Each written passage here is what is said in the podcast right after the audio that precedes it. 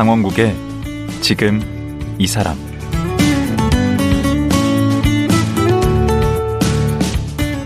안녕하세요. 강원국입니다. 어제에 이어 덕성여자대학교 문화인류학과 김관욱 교수와 말씀 나누겠습니다.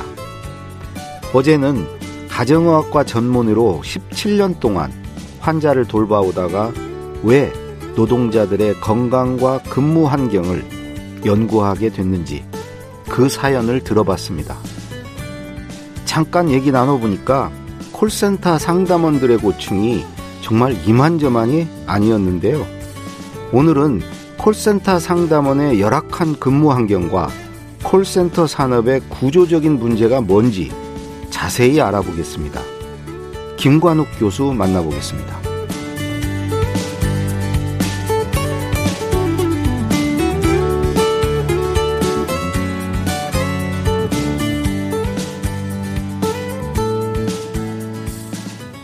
예, 오늘 다시 모셨습니다. 김관욱 교수님. 안녕하세요. 아, 네, 반갑습니다. 아, 이거 어제 얘기 들으면서 나는 어렴풋이, 아니, 생각도 안 해봤죠. 그 상담사 분들, 그 어떤 근무 환경에 대해서. 네, 근데 마치 네, 네.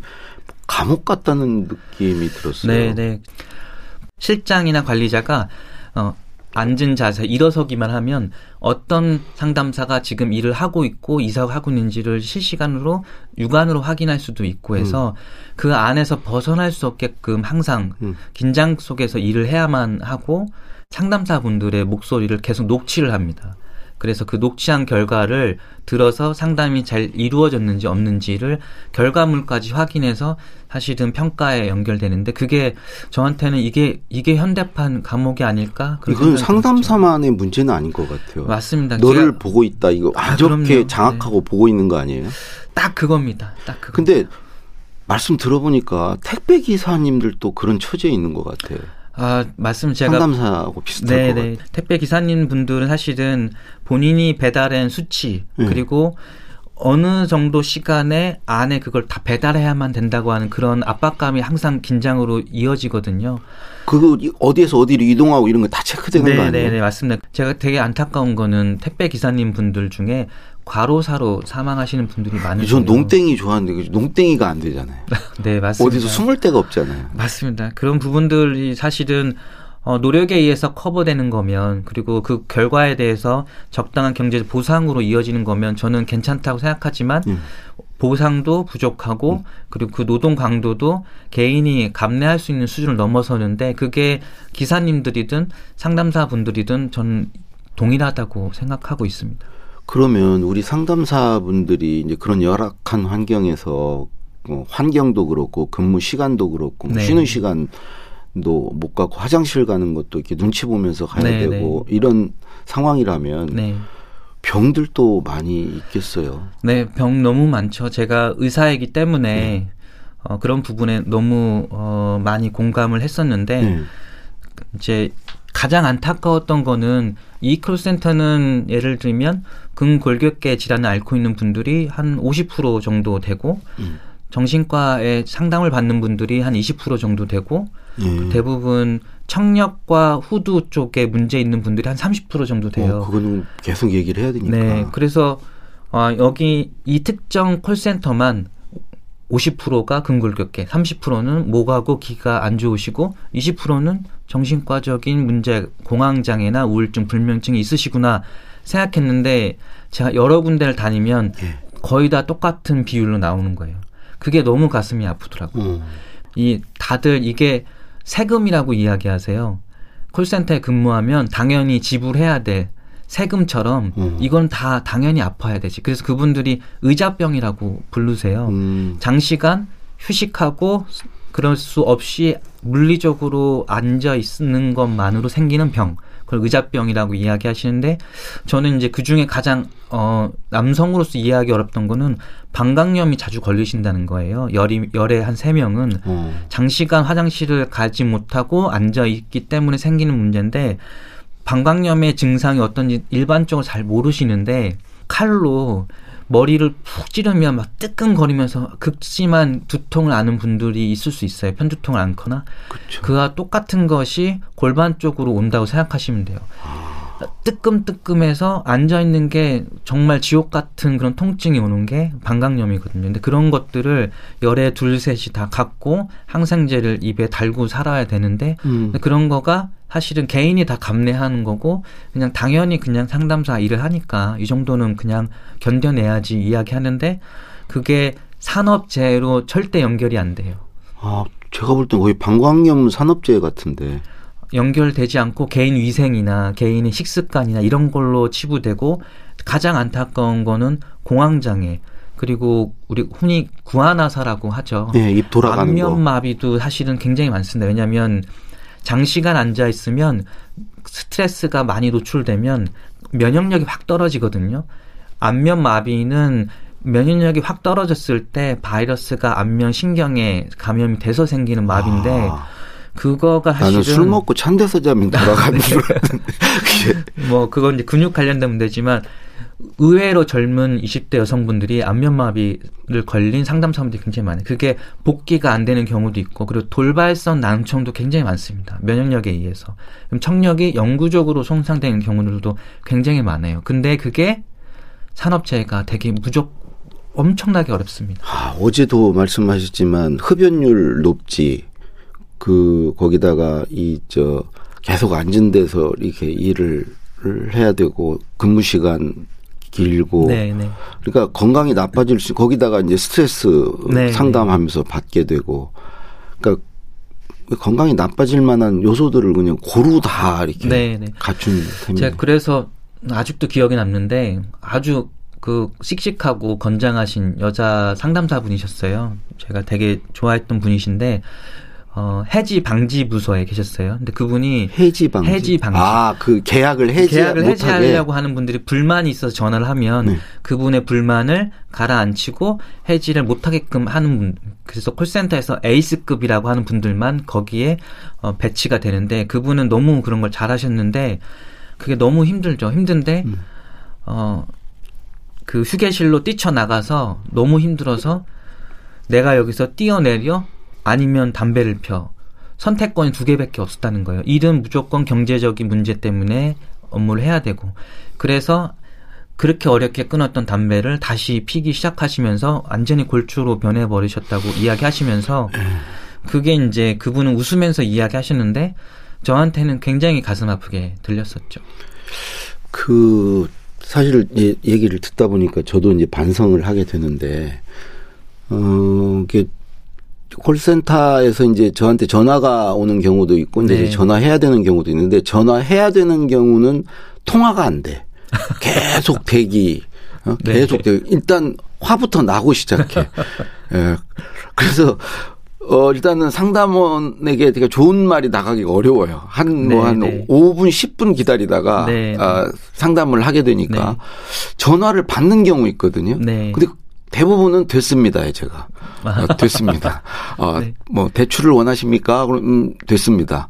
어, 오히려 좀 기분이 좀 나쁘죠. 내 통화 이 연락처를 어떻게 알아서 전화를 했죠? 네, 네, 땅 네. 사라는 전화도 많이 오고. 네? 그럼 이제 그때도 되게 불친절하게 받게 네, 되거든요. 네, 네. 그 지금 생각해 보니까 그거를 전화를 받으시는 그 이제 콜센터 직원분들 네. 또 해야 되는 직원분들 네. 그분들의 심정은 어땠을까? 아, 사실은 됐습니다 하면서 끊는 경우만 해도 감사한 일이죠. 욕을 아, 하시거나 아. 왜내 나 정보를 어떻게 알아서 전화를 했는지부터 해서 본인이 일상에서 갖고 있는 화를 이 상담사한테 잘 걸렸다 하고 푸는 분들도 계시고 또 얼굴이 안 보이니까 또 이 사람은 맘 놓고 또 네, 네, 네. 이 막 화를 낼수 있죠. 너 잘 걸렸다 하고서는 음. 이제 그렇게 푸는 경우들도 계시고 아 차라리 됐습니다 하는 게 낫겠다. 네, 네, 네. 뭐 아, 콜수를 늘릴 수 있잖아. 네, 네, 네. 그분은 네, 그 하루에 200개의 리스트를 마무리해야 되니까요. 어떻게든 근무 시간에 제가 잘하고 있는 거네. 빨리 그냥 받자마자 됐습니다. 네, 그러고 어떻게. 보면 네 잘 하고 계신 건데요. 아예 안 받는 것보단 받아서 그러니까. 응답을 하고 끊으면 그 사람은 받은 거기 때문에 지울 수 있습니다. 길에서 전단지 주시는 거 받아주는 거 이거 중요하잖아요. 맞습니다. 네. 저는 이제 거기서 한 번 더 나아가서 뭐 죄송합니다라고 왜냐하면 그분들이 굉장히 힘든 걸 알고 있거든요. 그리고 제 저한테 전화하기 직전에 벌써 수십 통의 콜을 한 걸 알고 있기 때문에 음. 아 정말 죄송한데 지금 제가 전화 받을 수 없습니다. 음. 죄송합니다라고 꼭 항상 이야기를 해드리고 예. 대신 이제 이런 경우도 있습니다. 그분들이 평가를 받거든요. 예. 감사합니다라고 들어가면 예전에는 플러스가 돼서 월급이 인상이 됐었어요. 근데 감사합니다가 일상적으로 너무 많이 하니까 친절한 상담 감사합니다라는 친절한이라는 표현이 들어가면 플러스가 되는 거예요. 그 평가에서 어. 근데 전화를 원치 않는 전화를 받았거나 음. 본인이 너무 불만이 있어서 전화를 했는데 감사합니다라는 말을 쓰기도 사실 어렵고 거기에 친절하게 해줘서 너무 감사합니다도 너무 그 일상적으로 많이 안 하잖아요. 그럼요. 근데 그걸 해야지만 돈을 한 달에 5만 원 더 받을 수 있는 거고 10만 원 더 받을 수 있는 거예요. 그래서 그거를 얻기 위해서 더 적극적으로 또 상담을 해야 되는 그런 상황에 좀 많이 해야 되겠네. 매우 친절하셨습니다. 그래서 친절한 친절하게 상담해 주셔서 너무 감사합니다. 저는 이렇게 풀 문장으로 해드리죠. 음, 근데 되게 거기에 이제 음, 무슨 서비스 센터나 네, 이런 데다 네. 전화를 할때 네. 뭐가 고장 났거나 뭐 이렇게 그래서 전화를 하는 경우잖아요. 네, 네. 기본적으로 좀 화가 난 상태에서 전화를 하는 경우가 더 많잖아요. 제가 너무 중요한 지적을 해주셔서 말씀드리면 전화를 오래 대기하다가 연결이 되면 더 화가 나잖아요. 예. 그러면 그 업체 측에서 사실은 그걸 다 알고 있습니다. 무슨 이야기냐면 예.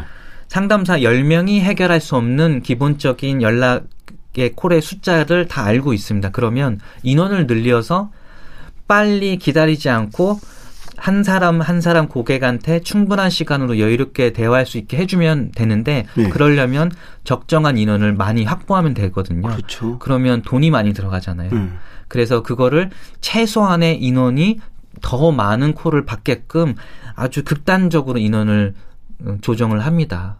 그래서 그걸 상담사가 다 인내하게끔 인원수를 줄여놓고 당연히 화가 나는 고객들의 화를 받아주게. 네네 저것도 있잖아요. 볼, 본래 그분들은 죄가 없잖아요. 네네 그 뒤에서 있는 그, 그 제품을 개발하거나 네네 어, 맞습니다. 직접 판매하신 분들한테 네, 네, 네. 우리는 항의를 해야 네, 되잖아요. 네, 근데 그분들은 그 제품하고 아무 상관없는 아무 분들이잖아요. 상관없습니다. 근데 그 욕까지 그분들이 다 먹잖아요. 네, 네, 그 네. 뒷선으로 연결이 안 되잖아요. 아, 절대 안 됩니다. 보통은 이제 우리 진상 고객들은 그 책임자 나오라고 그래.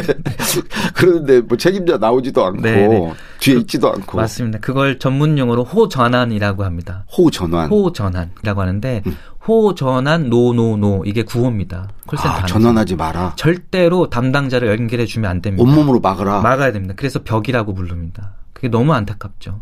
왜냐하면 담당자를 괴롭히면 안 돼요. 그렇지 업무에 네, 방해되니까. 그 이런 거 처리하라고 우리가 상담사를 고용했는데 음. 이런 거 처리 못하고 왜 우리한테까지 전화가 연결되게끔 못 막았냐라고 오히려 상담사를 또 어, 호되게 혼내키죠. 그러면 그런 걸 중간에서 죄송합니다로 계속 커버해야만 하잖아요. 그게 사실은 매우 불합리한데 그렇게 계속 시스템이 굴러가고 있는 현실인 것 같습니다. 음. 아, 이게 여러 가지 문제가 있고. 네. 네. 근데 또 하나 문제가 우리는 보통 이제 고객은 왕이다. 네. 고객은 뭔 소리를 해도 네. 아무리 진상 짓을 해도 네. 갑질을 해도 절대 고객한테는 함부로 하면 안 된다. 네, 네, 네. 라는 게 있잖아요. 네, 맞습니다. 네. 이분들에게 그런 게 많이 요구될 것 같은데. 어, 그거는 기본 중에 기본이고요. 사실은 이제 단아까, 요조체 이런 말의 표현도 네. 아주 정확하게 써야 되고, 그리고 화를 내지 않는 것 뿐만 아니라 음성에 미소를 담아서 이야기하라는 이야기를 엄청나게 많이 들으세요. 그 제가 음성에 어떻게 미소를 담습니까? 친절하는 건 당연하지만 음. 그랬더니 이제 감정에 호소를 해야지 상품을 많이 팔고 화를 더 내릴 수 있는데 실제 미소하는 자기 모습을 보면서 상담하도록 상담사 앞에 거울을 붙여놓게 해요.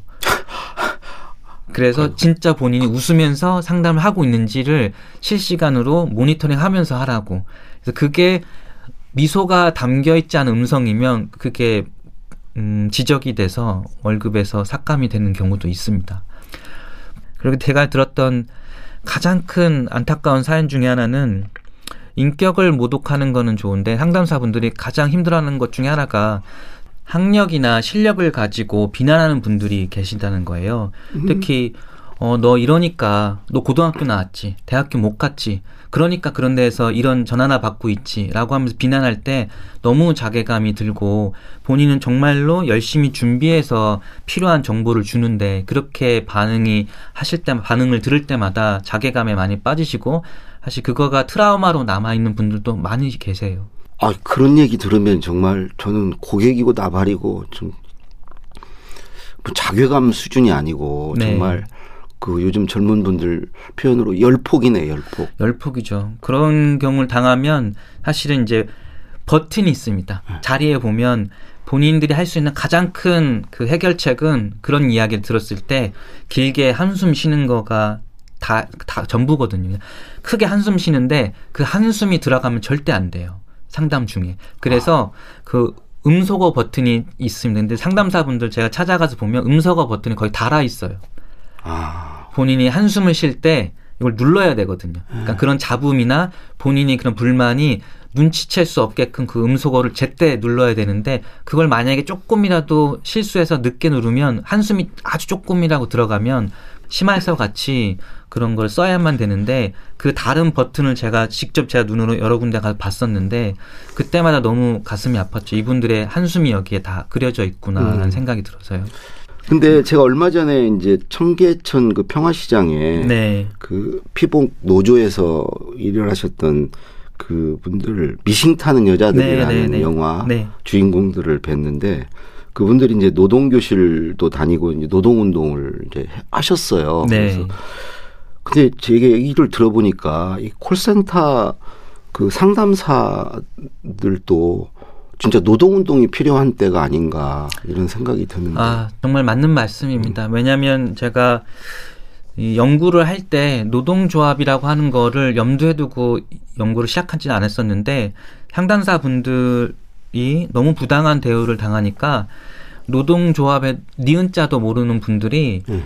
이 문제를 호소하고 싶고 우리가 해결하고 싶은데 주변에 아무도 도와주는 사람이 없고 하니까 그런 부분들을 아름아름 모여서 의견을 모으고 어떻게 하면 우리가 의견을 전달할 수 있는 조직이라고 하는 거를 만들 수 있을까 이렇게 이야기하시면서 노동조합을 만들었는데 이게 기업체에서 사업주가 어 니네 의견이 있으니까 노동조합 그래 만들어 만들어서 음. 잘 이야기합시다 이렇게 하는 업체는 한 군데도 없거든요. 왕따 시키고 어떻게든 그걸 만들려고 한 사람 이직시키려고 하고 끼리끼리 문화 안에서 왕따를 시키려고 노력하고 그런 부분들이 목격하면서 사실은 굉장히 가슴도 아프고 그런 부분들이 사회에 좀 알려졌으면 하는데 홀로 많이 고분분투하는 분들이 많이 계신 것 같아요.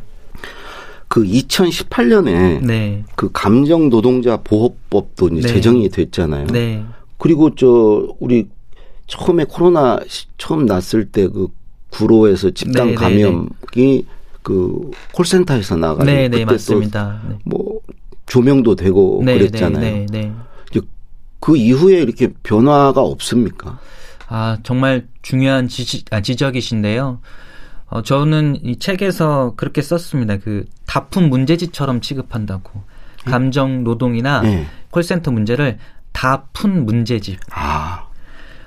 2018년도에 말씀하신 것처럼 감정 노동자 보호법도 생겼고 그리고 네. 사실은 2011년도에 인권위원회에서 감정 노동자 인권 보호를 위해서 가이드라인까지 발표해서 네. 업주들한테 이걸 좀 따라줬으면 좋겠다. 근데 음. 그게 사업주가 강제적으로 따라야 될 것들은 아닙니다. 그리고 상담사분들 개개인이 본인의 월급과 직결될 경우에는 그런 부분이 개선됐냐 안 됐냐를 따지거나 음, 문제 제기를 할 수 있는 여지는 거의 없습니다. 그래서 아. 현장에서는 실질적으로는 무효한 법이고 예를 들면 아주 큰 대기업이나 여건이 매우 좋은 그런 기업체의 콜센터 직고용된 분들은 사실 여건 되게 좋은 데 많습니다. 그런데 극히 일부분에 속하고 주로 하청에 의해서 고용된 상담사 분들의 근무 환경은 제가 처음 연구를 시작했었던 2010년도 초기 와 지금을 비교했을 때 뭐가 변해됐는지에 대해서 사실 의문을 많이 갖게 됩니다. 음, 아니 앞으로도 이 콜센터 산업은 음, 더 커질 수밖에 없을 네, 것 네. 같은데 이게 비대면으로 모든 게 이게 맞습니다. 이루어지기 네. 때문에 그런데 이게 그 이 근로 환경이나 네, 네. 어, 또이 고객과의 어떤 감정 노동 네.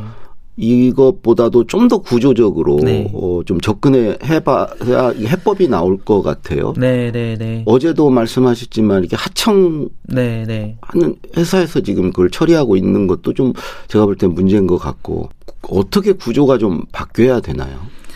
아, 구조에 대한 이야기는 말씀하신 것처럼 하청에 대한 문제가 심각하긴 합니다. 왜냐하면 하청 구조가 문제가 되는 거는 원청 회사가 민간이든 공기업이든 하청을 한 군데 하지 않고 보통 세 군데 정도를 동시에 합니다. 어. 고객센터를 세 군데 ABC 하청업체를 모아서 업무를 맡깁니다. 그러면 결과가 뭐냐면 ABC 세 군데를 2년 뒤에 재계약을 하는데 네.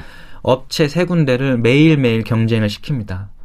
아. 결과를 모니터링해서 B업체 오늘 실적 이 정도인데 A하고 C는 왜 그럽니까? 음. 이야기가 되고 그러면 그게 차곡차곡 쌓이면 상담사 개인한테도 그게 연결이 됩니다. 우리 B랑 그렇겠죠. 지면 안 돼. 음. 그리고 A팀 안에서도 개인 개인한테도 경쟁을 붙이게 되죠. 모든 음.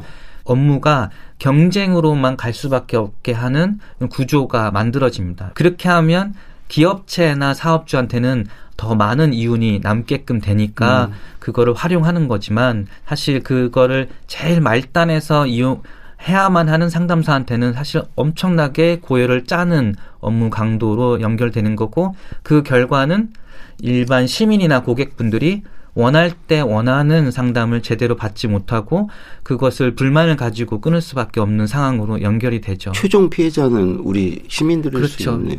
일을 하는 상담사나 그걸 이용하는 시민분들이나. 근데 해외에도 콜센터 많지 않습니까? 네, 많죠. 그쪽하고 우리하고는 어떻습니까? 비교해 보면.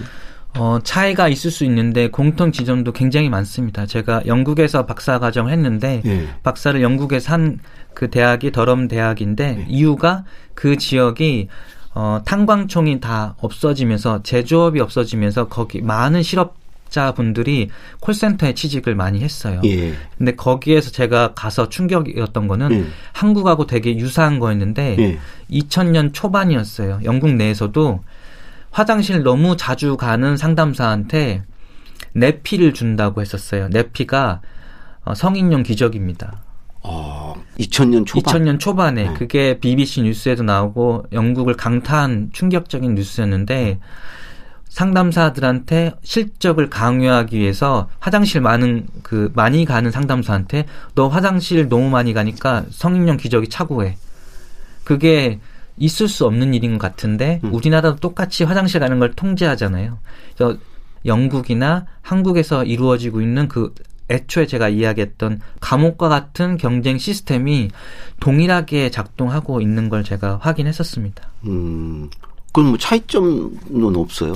차이점은 약간 있습니다. 어떤 게 있냐면 영국 같은 경우에는 어, 감정 노동을 굉장히 시민분들이 강요하진 않습니다. 우리나라처럼 음. 친절함을 목소리에서 배어 나오게까지 강요하진 않지만 어, 영국이 좀 친절하진 않아요. 약간 무뚝뚝한 네. 건 있는데 실적에 대한 강요는 우리나라 못지않게 되게 아. 강한 것 같습니다. 근데 왜 여성분들만 주로 상담사를 하시나요? 어, 그게 음, 그것도 제가 책에 마지막에 썼는데 너무 가슴 아픈 거는 음.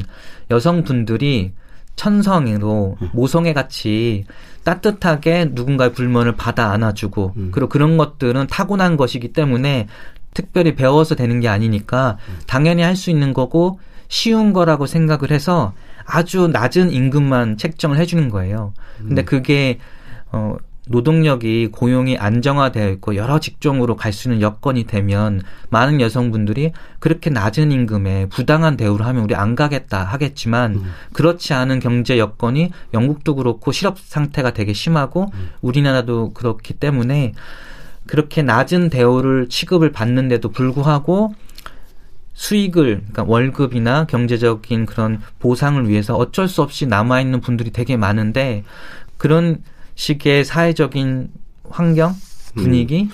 그런 거가 연결이 되어 있는 것 같습니다. 그 디지털 현모 양처라는 표현도 쓰셨던데. 네, 네, 네, 네. 그건 무슨 의미죠? 어, 제가 그 표현을 썼던 거는 어, 예전에 제가 여공이라고 하는 표현을 지금은 콜순이라고 하는 공순이를 콜순이라고 비교하면서 표현을 했었는데 과거 70년대, 80년대 우리나라에서 여성분들이 우리도 이제 공장에 나가서 일을 하면서 가게에 도움을 주겠다 하면서 열심히 일을 했는데 그걸 공순이라고 비하했었거든요. 예.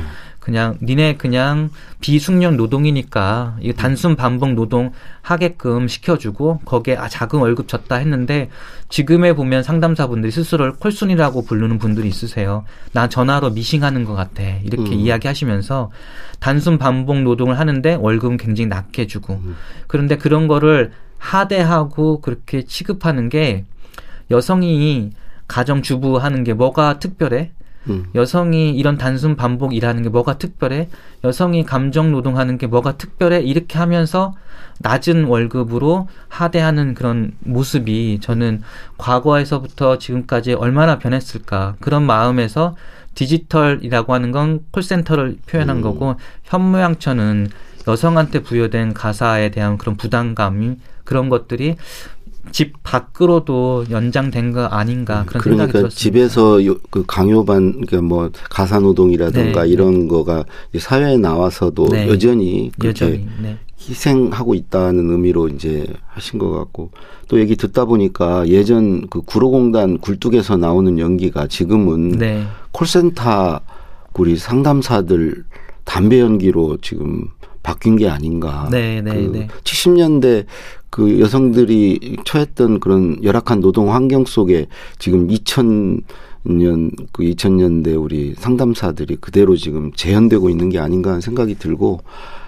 저부터라도 이제 전화 좀 친절하게 받아야 되겠다 네, 네, 하는 네. 생각이 오늘 들었습니다. 네, 네, 예. 맞습니다. 감사합니다. 예, 어제 오늘 어, 좋은 말씀 어, 감사하고요. 예. 네, 초대해 주셔서 너무 감사합니다. 예, 고맙습니다. 네, 감사합니다. 오랫동안 콜센터 상담사를 연구해왔고 최근에는 사람입니다 고객님을 출간한 덕성여대 문화인류학과 김관욱 교수였습니다.